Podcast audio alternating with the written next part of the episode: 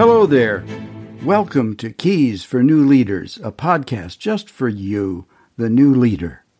I'm so glad you're here for this episode number 16 called Clearer or Louder. Well, there's more to it than that, so keep listening.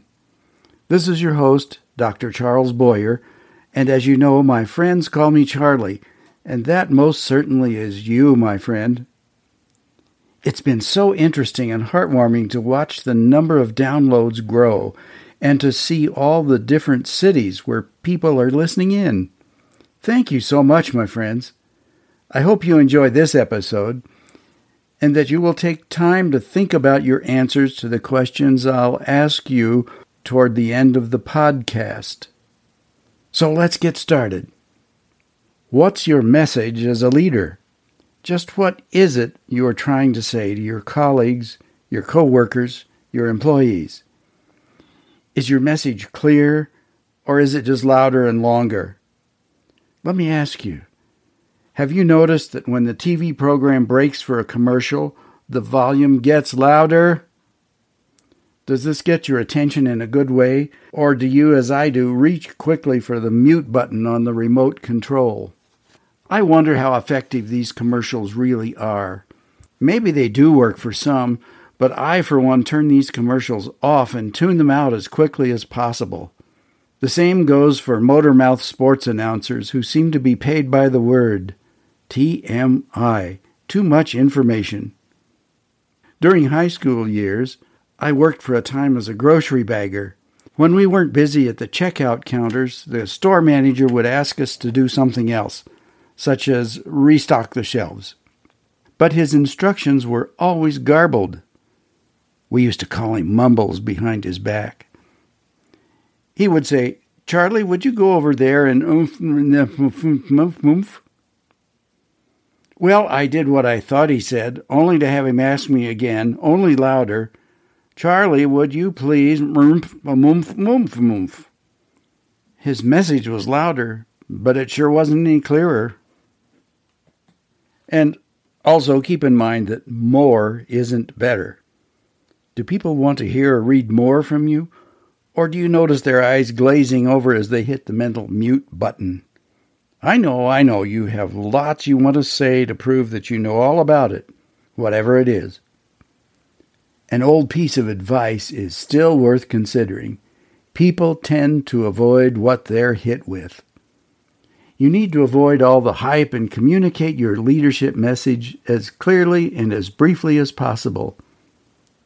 If you find yourself saying, in other words, you've missed the point of your message. No, more certainly isn't better.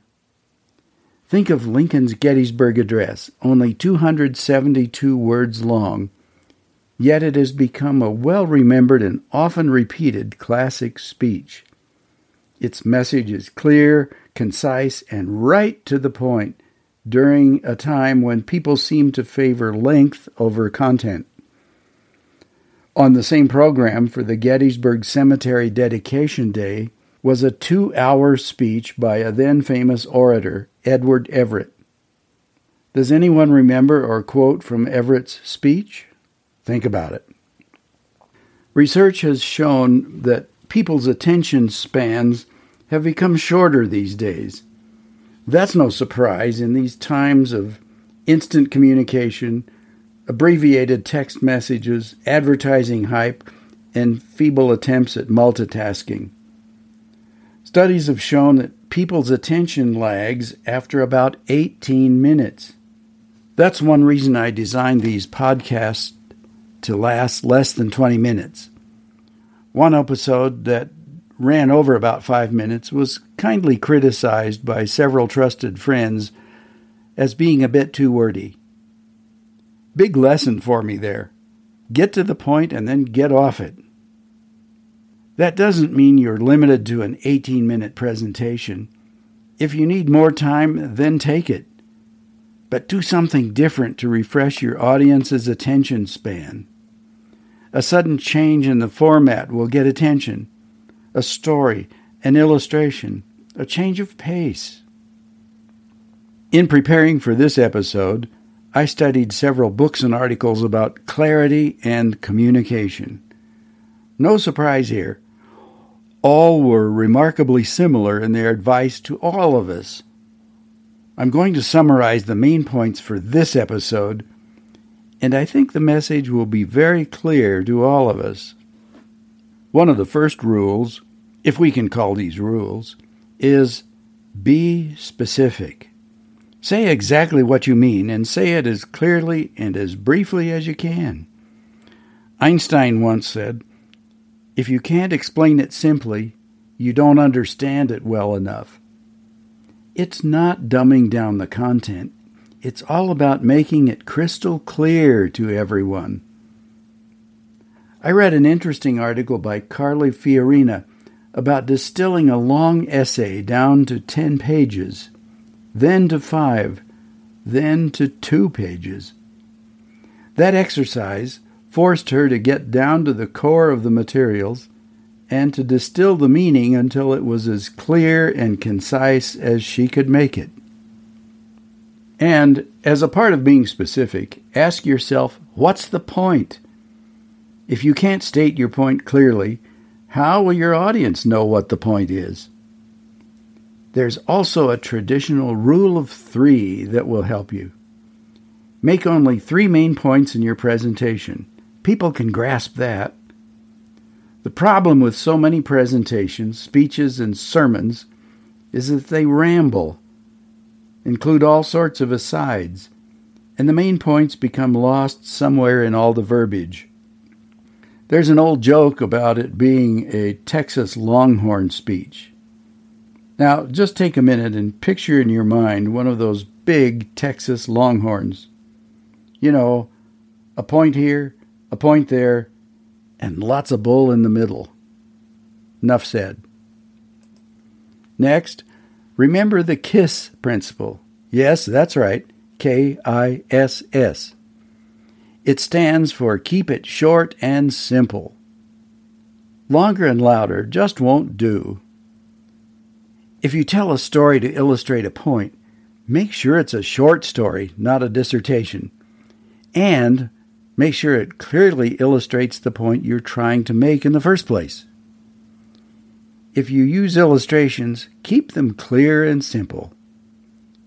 If you use PowerPoint, Keep to the point with a simple chart or diagram. We've all sat through poor presentations where the presenter read the slides to us, word upon agonizing word.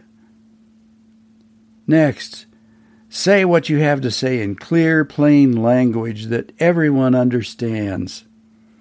Stay away from the pompous words, the jargon, the slang, the latest buzzwords, or worse yet, the overused, hackneyed buzzwords.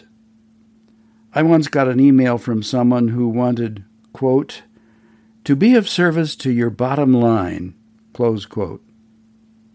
I didn't know whether to laugh or be embarrassed. I still don't know quite what was meant by that comment.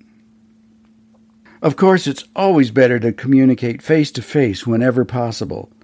This past year, the pandemic has made in person communication all but impossible. In person, you have the advantage of making eye contact, of using facial expressions, gestures, and different voice tones and volume to help get the point across. Online conference calls have helped a lot, but some of that in person quality is hard to manage electronically. Make sure you're not sending mixed signals your illustrations should amplify your message, not undermine it. Think of all those drug commercials on TV. If you turn the sound down, all you see are smiling faces, happy people, and bright sunny days.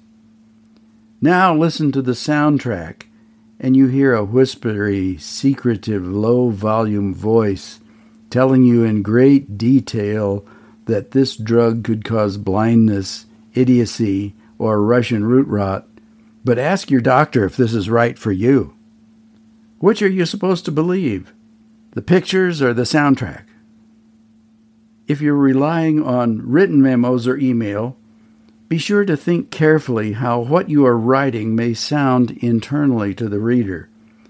So many times, words in print without the in person expressions can be misread or misunderstood. It's so important to read and reread before you send anything in print. And especially if you are sending a memo or email, make sure that your GPS is working. No, not the gadget in your car that gives directions. This GPS is your grammar, punctuation, and spelling. Yes, these are very important if you want your message to be received well. Poorly written communications tend to make you appear less credible to your readers. I once got what was supposed to be a compliment for a succinct report, but the computer spell checker substituted the word succulent for succinct.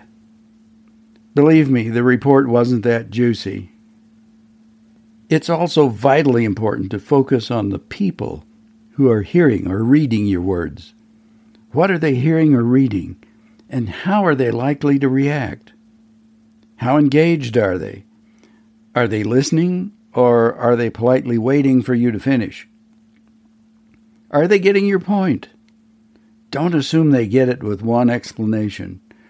One thing I learned very quickly as a new teacher is that one approach or one explanation doesn't work for everyone.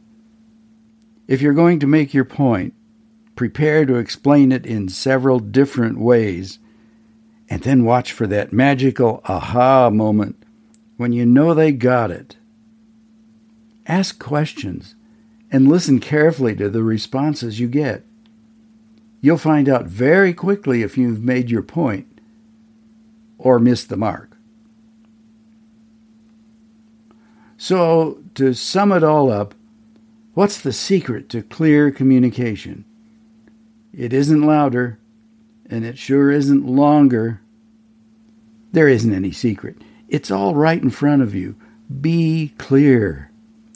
Know your point well and practice delivering it in as clear and concise a way as you can. Limit your presentation to three main points, or as few as possible to get your main point across. And focus on the people, those who are on the receiving end of your communication. All that sounds pretty easy, but it isn't. It takes lots of practice and preparation, but it sure is worth all the extra effort. Good luck. And now, here are those three questions that I invite you to think about and answer on your own. Nope, it's not a test, and there are no right or wrong answers, only your answers, just for you. Number one, this is a two parter. When have you noticed an especially clear, concise message from someone? And the second part, what was most clear about it? Number two, what is one way you can make clearer your message to others? Number three, what is the most important point you're taking away from this podcast? And that special key for this episode is the key of C for clarity. Make your message as clear as possible. Clarity will also improve your credibility and give you more confidence in your communications. In the next episode, we'll talk about something you hear all the time if your TV is on at all breaking news. And I add a question to that. Really? Tune in. We'll have fun with this topic. Thanks for joining me for this episode. I look forward to our next meeting. Until then, stay safe and well, my friend.